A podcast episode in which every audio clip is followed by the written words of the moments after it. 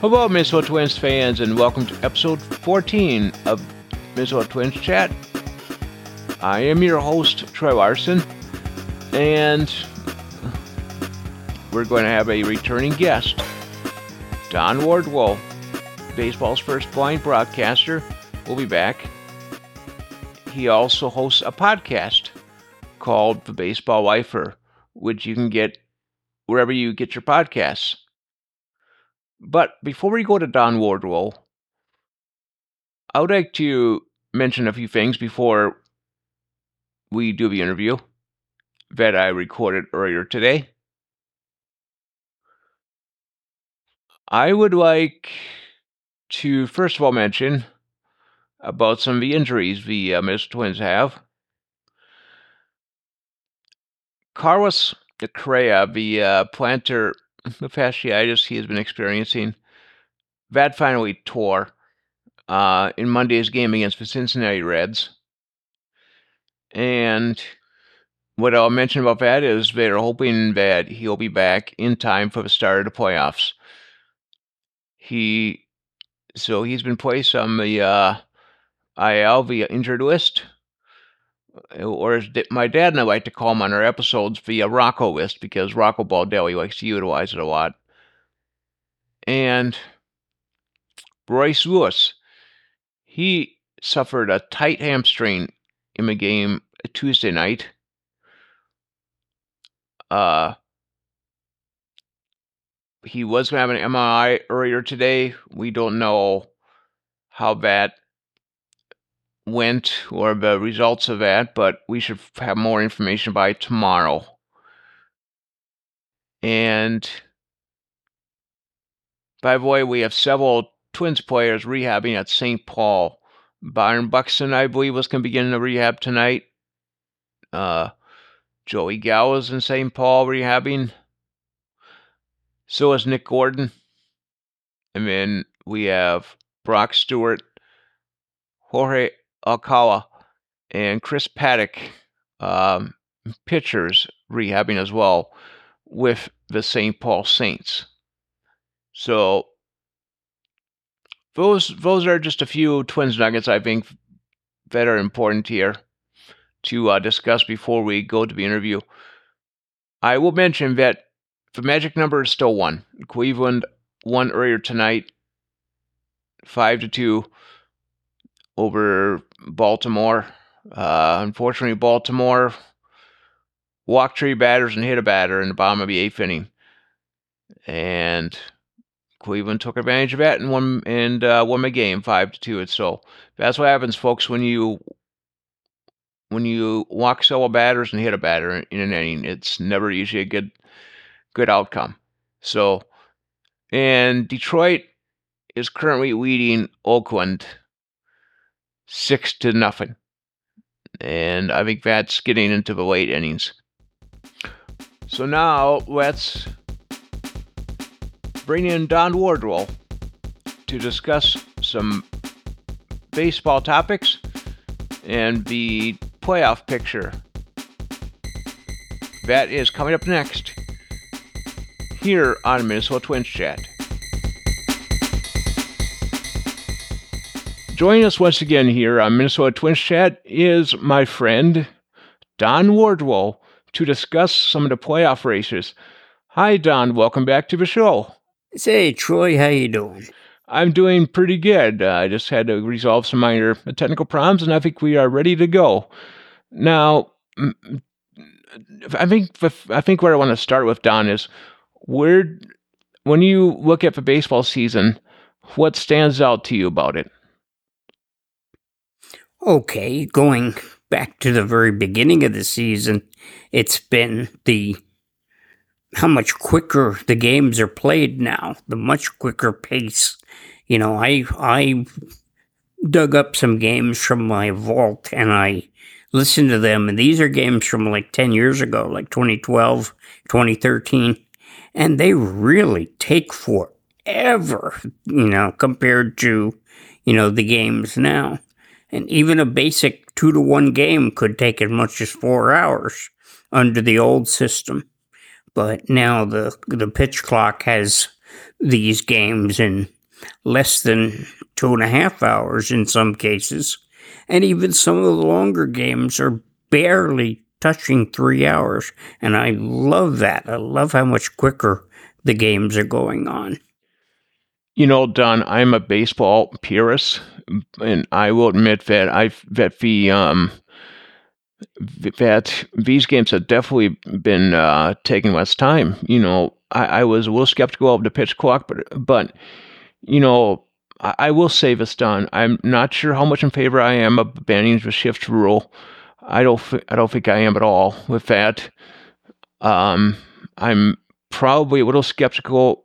Uh, I mean, I, will admit that I think the limited the limiting of the pickoff throws to first base, or any base anyway, um, first, second, third, um, has definitely helped with base stealing. But I, I don't know. I'm I'm still one of those pure things, and I kind of wish, Don, and I don't know about you, but I wish we had not had to go down this path. What are your thoughts on that? Well, you know, you we would all like things to be the way they were in the 70s and 80s when those games were quicker organically, but it just doesn't work like that. You know, if you let these guys spend forever, the pitchers behind the mound, the batters stepping out of the batter's box, if you let them do that, that's what's going to happen. That's what has evolved over the decades and the generations. So now you have to legislate where you didn't used to have to. But if it makes a better pro- pro- product, I'll take it. I will too. You know, I, I will admit, you know, I, I think overall baseball has improved the product from last year to this year. But you know, there are those games once in a while that take well over three hours to play yet. Not too many, but there are those games yet. Well, most of those have a good reason, and that's because pitchers don't seem to realize that Babe Ruth is dead. You know that there's there's it wouldn't be a crime for them to throw a pitch over the strike zone. You know that that would be nice. Not walking seven or eight people, you know, during a game. That's what is what's holding up the games more than anything else. Agreed. You know, it's um, you know, it's it's all about via pitching. Now, when we when we look at the playoffs, there's one there's a thing that stands out to me.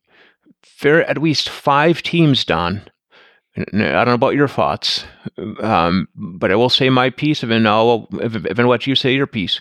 But there are five teams to me that stand out as disappointments, and I think the biggest ones are the New York Mets, the San Diego Padres, and the, Chicago White Sox. To me, those are my three biggest disappointments.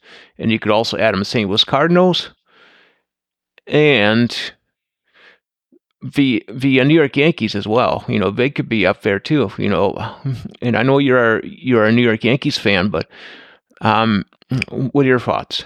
Yeah, the Mets and Yankees are number one and one A on the disappointment chart, and the other teams are not as much of a disappointment as the Mets and Yankees are. You know, the San Diego Padres, well, they've always been the San Diego Padres, and no matter who they bring in and who puts on the uniform, they're going to be the San Diego Padres. So, you know, and the the White Sox, what what can I say? They've hoped and wished and it's never worked for them and even their hotshot Lucas Giolito They've now traded him a couple of times during the season, and no matter who he plays for, he hasn't done well. He was he was their biggest biggest pitcher, and I don't know about their biggest hitter, Luis Robert. I'm not sure what he's up to. Um, I know he has well over 30 home runs. I think it might be 35 or something. But I don't know. I, I don't remember for sure. But you know, the Twins did come off a series against the White Sox last weekend, and I don't I don't think he did a whole lot against us. Um, the Twins series against the Rays was some, or or against was it the Rays that they played the last few days? Oh, um, the Reds. Um, the, the, the, yeah, yeah, Reds. the Twins Red series was very exciting. I was listening to that, you know, throughout the three days, and um, in fact, it was kind of neat. Um, I went in the ninth inning. I went from listening to the Reds when they were ahead three to two. I turned it into your guys, and golly, they got a three run rally and they ended up winning the game. Yep, they did. And in fact, they got a big two RBI hit to uh, win the game for the Twins. And I know it was Cory Provus. I don't know if Dan Gladden was on the uh, trip or if he wasn't. Uh, Gladden was there. Uh, Provus only did the Red Series. Um, he was doing Big Ten football last weekend, so Kris Atteberry was filling in for him. Okay, I didn't hear any of the games before they went to Cincinnati. So now, what I am looking at, I uh, especially the National League, is one confusing mess. I mean, in the American League, I think I've got to look at it. You have you have Tampa Bay has the first wild card. They're behind Baltimore. Correct. And so Tampa Bay would have the first wild card and then you would have um, Toronto. Toronto, and you have Texas and Seattle who are going to face each other this weekend for a three game series. Yep. And, and, and, Tex- and Texas and Seattle will be facing each other the, the next weekend, too. And as we're speaking to each other on Thursday, the 21st, Texas has got the tiebreaker over Seattle. But Correct. if Seattle does some serious damage over the next few days, that could change everything. That could definitely change everything. And right now, if the Twins were to play out, start the playoffs today at home at Target Field, they would be facing a Texas. So, if, if you've never heard the Seattle radio broadcasts with Rick Rizzs, and they have several guys, Rick Rizzs Sometimes Dave Sims, not often enough. Yep. Because I like him a lot. Yeah, he used to uh, do uh, football and basketball for uh, Westwood One. Yeah, they have a guy, Aaron Goldsmith, and they have a guy, Gary Hill. So the Red, the Mariners have a bunch of guys broadcasting their games, and sometimes it's a little confusing knowing who's who. But and the other series I got a great kick out of was the Orioles against Houston in Houston this past few days, and and yeah. the Orioles did pretty good in that series. I think they won two out of three, if I'm not mistaken. So was was was very exciting. Now over in the National League, that's what I say is so confusing. Now the divisions are locked up. the The Braves have yep. clinched, and the Dodgers have clinched. So uh, I don't. In fact, if the Braves win all four against Washington, they'll already have 100 wins. They've got 97 as we start, you know, talking on this program. And uh, if they take a four game sweep over Washington, or even three out of four, they'll have 100 wins. Yep. And the this is where the the wild card becomes problematic because you have Philadelphia, yep. they are 14 games behind the Braves. They are so inferior to the Braves, and yet they're four games ahead in the wild card race. That's that's amazing. And I don't know really. I don't know if it's Arizona, Cincinnati, Chicago, or Miami. I it's just a confusing mess in the National League. Yeah, but I have not really had an opportunity to look at their schedules coming up these next 10 games because that could tell me a lot where we're going to be headed. Um, I did look at the American League some, but um, I didn't. I didn't really have a chance to look the National League wildcard winners. You know, we can. You know, I, I think Don. I guess the key to me, and I've said this before, is that American League West. You got Seattle playing Texas six or six or seven times, and then Seattle also plays Houston. That right there, I think is going to is going to sort out a lot of stuff because right now they are separated by um, Houston's up on both Seattle and Texas by half a game. So it's it's it's a logjam at American League West. And whoever wins, those are going to be some fascinating games. Agreed. That's some serious listening. You know the Houston announcers aren't half bad. Uh, Robert Ford and Steve Sparks. Now, the only reason I've avoided them is because of you know my basic dislike of the Astros. But sometimes, you know, against certain teams, I will you know put them on, and they are good listening. You know, it's kind of like me at the Cleveland Guardians announcers. I a lot of times if I'm listening to a Cleveland Guardians game, I tune into Tom Hamilton and Jim Rosenhaus because, well, let's face it, they are great broadcasters, and you know I don't want Cleveland to win, but it's like you know I got to listen to these guys because they, they know baseball. solid, and you know it's too bad. It looks like they're out of the picture entirely, and that's a pity because they would have been fun in the playoffs.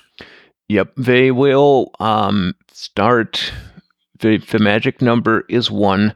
So if Cleveland loses tonight against Baltimore, they um, but the Twins are in the playoffs. I think the I think the, the Detroit Tigers figure figure into it a lesser degree, but they're only um, a half game behind Cleveland. So um, Twins quid clinch is a race is a race tonight, Don. And you know, I, I know you're high on the Reds. Let's go back to the Cincinnati Reds. The last time you and I spoke on this, you you liked the, the makeup of the Reds. Um, have you? How much have you followed them since we spoke in back in mid June? I have followed them quite a bit. I was talking about the Reds Twin series just this last few games. Yep. And I've listened to them quite a bit before that. They're a team which, if whoever's running the team now doesn't tear it up and, and sell all the talent, they could do some serious damage in 2024, 5, 6. You know, if they, they, they're a year early now, but they sure gave their audience a lot to hope for because this was a 100 loss team a year ago. And when I booked my interview with John Sadak, their TV guy, I assumed it was going to be all about John Sadak because he went to college where I did. I didn't think for one minute I was going to talk about the Reds because they lost 100 games last year. But by the time the interview came up, which was mid June, you know, we, we had to book it months in advance because you know how tight major leaguer schedules are. Right. I got a good look at the Reds. The last whole week leading up to the interview, I was listening to whatever Reds games I could. That's when Elly De La Cruz had just been promoted, and they had uh, McLain and they had Will Benson and they had Andrew Abbott. They they these are all rookies and yep. rookies. You know, the second, third, fourth year. You know, look out. You know, before they come up to arbitration, which is when a small market team like Cincinnati might have to get rid of them.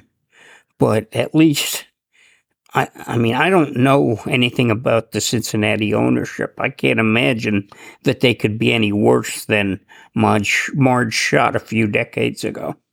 Um, I, I, you know, I was, you know, I was listening to the series, you know, they were talking about a lot about the Twins broadcasters where they were talking a lot about that uh, Elly Elly De La Cruz. Yep.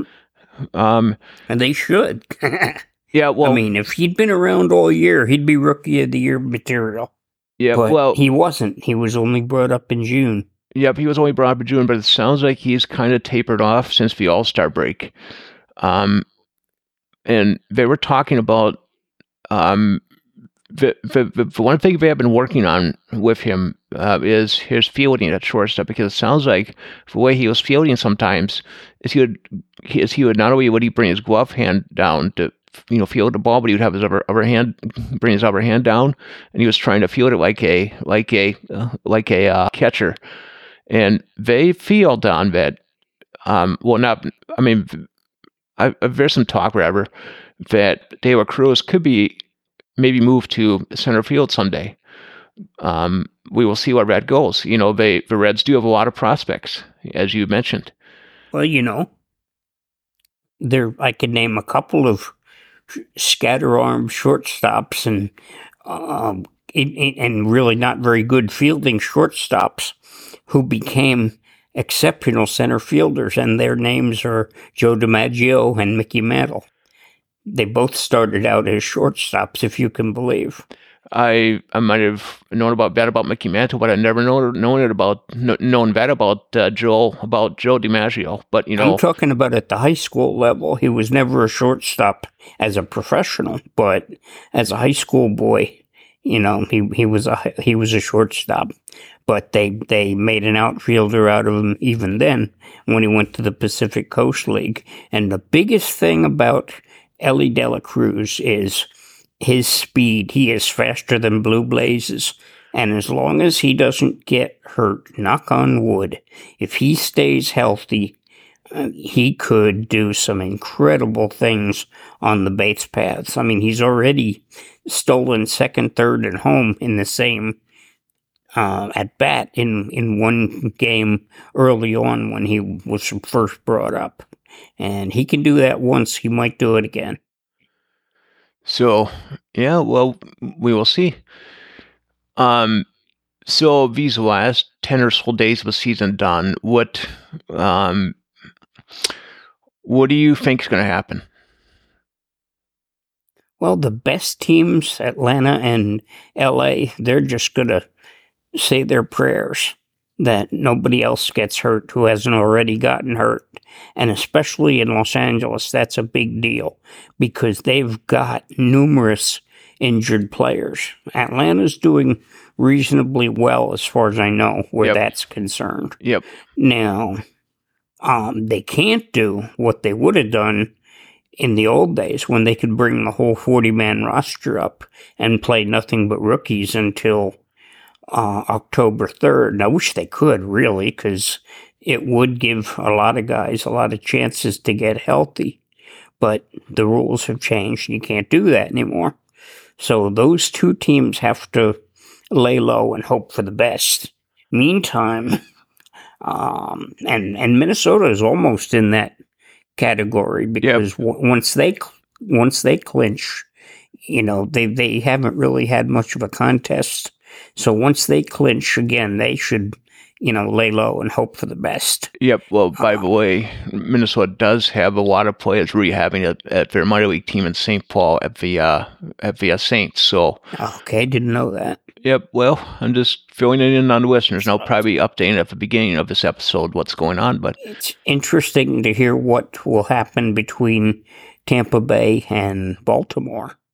Well, yep. Um, By the way, Tampa Bay does face Toronto in the, the last, um, like, I think six times in the last uh, 10 or so games. I know Tampa Bay is playing the Los Angeles Angels as we speak. I don't know what the scores I'm at, but. Yeah, that's a day game. So they'll play Toronto presumably this weekend. Yep, this weekend. And then next weekend, I think Tampa Bay plays Boston and Toronto plays the Yankees. And, you know, Toronto, they do their fans a real disservice because their announcers, um, Ben Wagner, and as of late, Ben's sidekick has been Shannon, no, Madison Shipman, that's her name. And, but they can't travel. And that is a disservice to their audience. So they have to broadcast if if they're away, if the team's in Tampa or anywhere else around the country, they have to broadcast from the the SN five ninety studios, which is, as I say, real disservice to the fans. But they're good announcers when they're home. Um, I listened to a recent series when Toronto was playing Texas, and Ben and Madison did a terrific job. Well, that's good. Yeah, because I know Toronto slept uh, the Texas. Uh, no, what was? Yeah, I think that's what it was last week. The Toronto swept. Yep, Toronto swept Texas, and Texas goes around and turns around and they sweep Cleveland. Yeah, that, so, that was that was something. You know, I I had Texas dead and buried after that Toronto series. And then what do they do? But they win six in a row. Yep. Well, you just don't know what's going to happen. It's wild. You just don't know what's going to happen. And, and I think, Don, it's really hard to really p- predict where we're going to be at come uh, who is going to all be in the postseason. I mean, I can tell you some things, but I can't tell you everything right now. And I wouldn't have thought Toronto would stroll into Yankee Stadium, and they're looking at sweeping my Yankees in four straight. That rarely happens. As bad as the Yankees have been this year, I would never have thought Toronto would sweep them four straight. They've already won the first three, and they have a game tonight. So that would be four straight if they pull it off. In fact, Toronto's won five in a row, three over the Yankees and the last two against whoever they played over the weekend. But that's a that's brutal for the Yankees. And Michael King pitched really well last night for the Yankees, but didn't get any hitting support, and then the bullpen gave up a bunch of runs, so it looked a lot worse than it was. Sure. Um, uh, so before we we we uh, finish up this interview, um, I'd like for you to plug your podcast. Uh, tell listeners about your podcast again, and uh, any any uh, maybe special guests, and uh, where where they can find that podcast. Yeah, the podcast I do is called The Baseball Lifer, and you can go to anywhere that you get podcasts and check for the baseball lifer, and you might want to use my own name, Don Wardlow, because there is another podcast that has a very similar name to the baseball lifer. So you want to make sure you have the right show. And if I'd known, I would have named my show something else, but now it's gone too far. I can't do that. Um, the next, let's say the, the latest show that's up there now, I put up on Friday last, the 15th, and that was with Evan Weiner. And he is a sports journalist, and he has a podcast called the the politics of sports business. And he had a lot of interesting baseball stuff to talk about with me. And tomorrow we've got a blind guy named Bryce Weiler and Bryce, after myself and after Enrique Oliu, who broadcasts for Tampa Bay, Bryce became the third person to broadcast baseball who was blind. Now, he's never done it for a team. He's never been employed by a team, but he's done a few games here and a few games there. Yep. He did some with Boston, with Baltimore earlier this year, and he did some uh, out in Utah at the end of August.